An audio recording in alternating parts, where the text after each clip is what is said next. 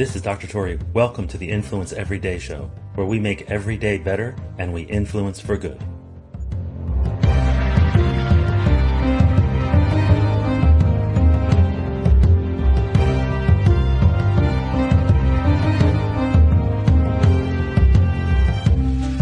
Welcome to another episode of Influence Every Day. Today we're going to go over something that I think is like it's so important because this small tip, and in fact, this is such a small tip that you're going to think it's insignificant.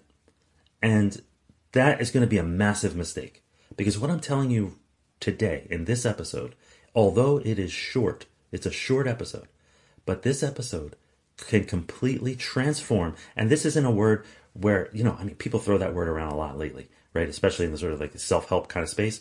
I'm not doing that right now. I'm like, this can legit transform your life if you apply what we're going to cover right now. Now, for those of you who are in the Simple Rules of Influence Masterclass or who have taken that before, you'll recognize this as a component of rule number seven. But this one tip is enough. You don't need to take the, the, the masterclass. You don't need to dive into all the stuff and go in depth and learn this stuff. I'm telling you, this one thing can really change how you respond to the world, how you come, how you show up, how you, who you are actually. It can change your state uh, it can change your relationships, all by managing your own to do lists. You're like, what?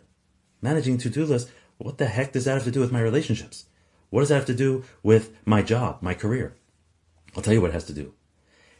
It can affect your state when you get things done in the right way and you get the right things done.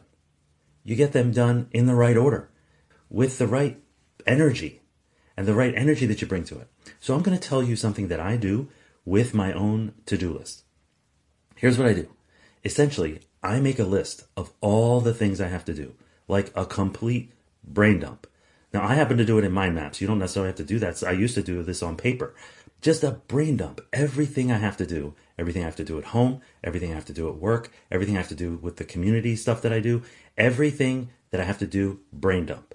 It might be related to around the house. It might be related to my relationship with my wife or my kids or my in laws or my parents. It might be related to uh, a project that I'm working on, or it might be related to something I'm working on for myself, like my own health or my own character. Whatever it is, brain dump. Write it all down. Now, once you write them all down, by the way, set time aside where you just lock the door. I actually have a hat that says, let me focus when I wear that hat, if people walk in, they don't interrupt because they see let me focus. Close the door, go somewhere else, go to a completely different setting where people aren't expecting to find you and just sit down and brain dump all the stuff you have to do. Now, why? Because then you're going to take the next step. And the next step is where the magic happens. Separate them out into the ones you like to do or the ones you love to do and the ones you don't like to do. You separate them out, you put them in two columns. Very simple. Take all that brain dump, separate them. The ones I like, the ones I don't like. And then here's what you do spend time on the ones you like, spend money on the ones you don't. Spend time on the ones you like, spend money on the ones you don't. Now you might be like, whoa, whoa, uh, like uh, I, I, I don't have money to spend on these other tasks. Well, okay, prioritize them and put them in order, or prioritize the ones that you don't like in order of least liking. Because you know what? Somebody in the world loves to do what you hate to do. And you love to do what somebody else hates to do. Get them together. When I teach productivity, when in my coaching sessions and things like that, one of the things that I, I cover, when you're faced with a decision on something to do, you have choices. The first is do it great.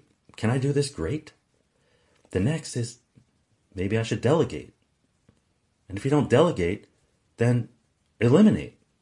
If you should if you can't do it great, you don't want to delegate, maybe you can eliminate it, get rid of it. You could also automate it. Do it great, delegate, eliminate, or automate. Those are the things, those are your choices. When it comes to delegation, you can delegate to other people on your team. You can delegate to somebody you know who happens to love doing that thing that might be a friend or or a family member or a colleague that just loves to do that thing. Or you can outsource. Go to a site like Fiverr or Upwork or Freelancer and all these other sites that are out there for outsourcing. You can find people nearby that will do things on Craigslist or TaskRabbit. There are all kinds of opportunities for you to find somebody who loves to do the thing you hate to do. Why is this transformative well, it's transformative because you know what it's like when you're slogging through something you don't like to do? Well, first of all, you might be procrastinating. It might actually be building up bad habits for putting stuff off, for avoiding things you have to do if you don't address them. But at the same time, when you sit down to do them, it affects your mood. It affects how you relate with others. It affects how your day goes. It affects how you arrive at home when the day's done. It affects how you arrive at work in the morning if you have to slog through this thing delegate can be to someone on your team or to someone outside, outsourcing. And when you do that, you're freeing up time to spend time on the things you love. And when you do that, your mood is better. It's more appropriate. It's, you get energy just by changing your to-do list. Simply separate it into two columns. The ones I like, the ones I don't. Spend money on the ones I don't like, spend time on the ones I like. Very simple. And then what happens? You're spending time on the things you like. Like, what the heck? That's, isn't that what you want to do? Spend time on the things you like and spend money on the ones you don't. If you don't have resources, be resourceful. Well, how can you be resourceful? Find somebody who loves the thing. Sometimes they just love it, especially experts. You know what? Sometimes, not that they'll necessarily do the thing for you, but they'll accelerate your learning if there's something you have to learn. Reach out to somebody and say, Hey, do you know how to, I can do this? They could teach you or tell you in a few moments what would have taken you a long time to sit through videos and do all these things.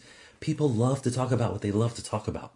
They love to talk about their craft. They love to talk about their expertise. They love to talk about the things they're interested in. Be resourceful and ask them about it.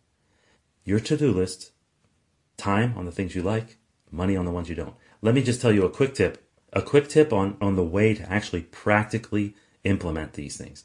Let's say my wife says, Hey, Ed, let, let's go to the park with the kids or let's let's all go out for ice cream and I feel like I have to go do something. Well, here's what I'll do.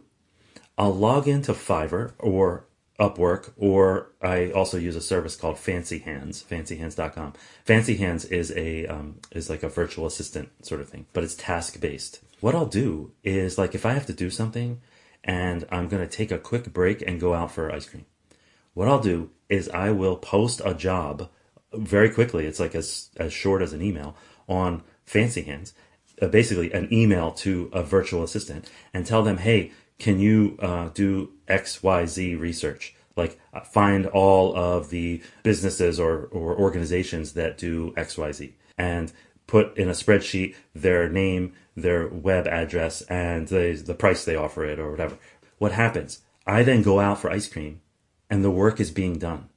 And 20 to 30 minutes later, I get an email with the work being done even my downtime feels like uptime. It feels like I was productive. And in fact, I was. This is what I recommend. Take the things you love to do and do them. Take the things you don't like to do and have someone else do them.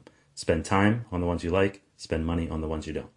I hope you found this helpful. I'll see you in the next episode. This is only the end of today's show if you let it be. Who needs to hear what you just heard? Go ahead and share it with them right now. The Influence Everyday podcast is free. We don't sell advertising space, so telling others is the best way to pay us back, but more importantly, it's the best way to pay it forward. If you enjoyed today's podcast, take a moment to rate and review the show. Then check out the additional links and materials that go along with it. They offer more ways to take your influence, your impact, and your relationships to a whole new level. Now go forth and influence for good every day.